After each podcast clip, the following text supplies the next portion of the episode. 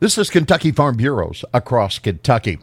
Kansas 1st District Congressman Tracey Mann sits on the House Agriculture Committee and says the new farm bill needs a plan for disaster assistance that doesn't challenge the intent and integrity of the crop insurance program. Uh, it does seem like there's a desire to, to make a lot of these um, ad hoc disaster assistance programs you know, somewhat more permanent, or at least structured in a way that they're they're, they're less ad hoc and uh, and more permanent.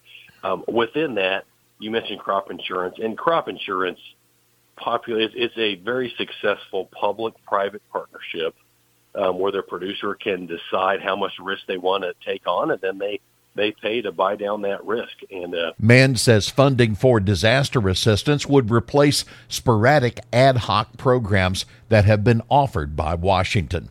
This is Across Kentucky.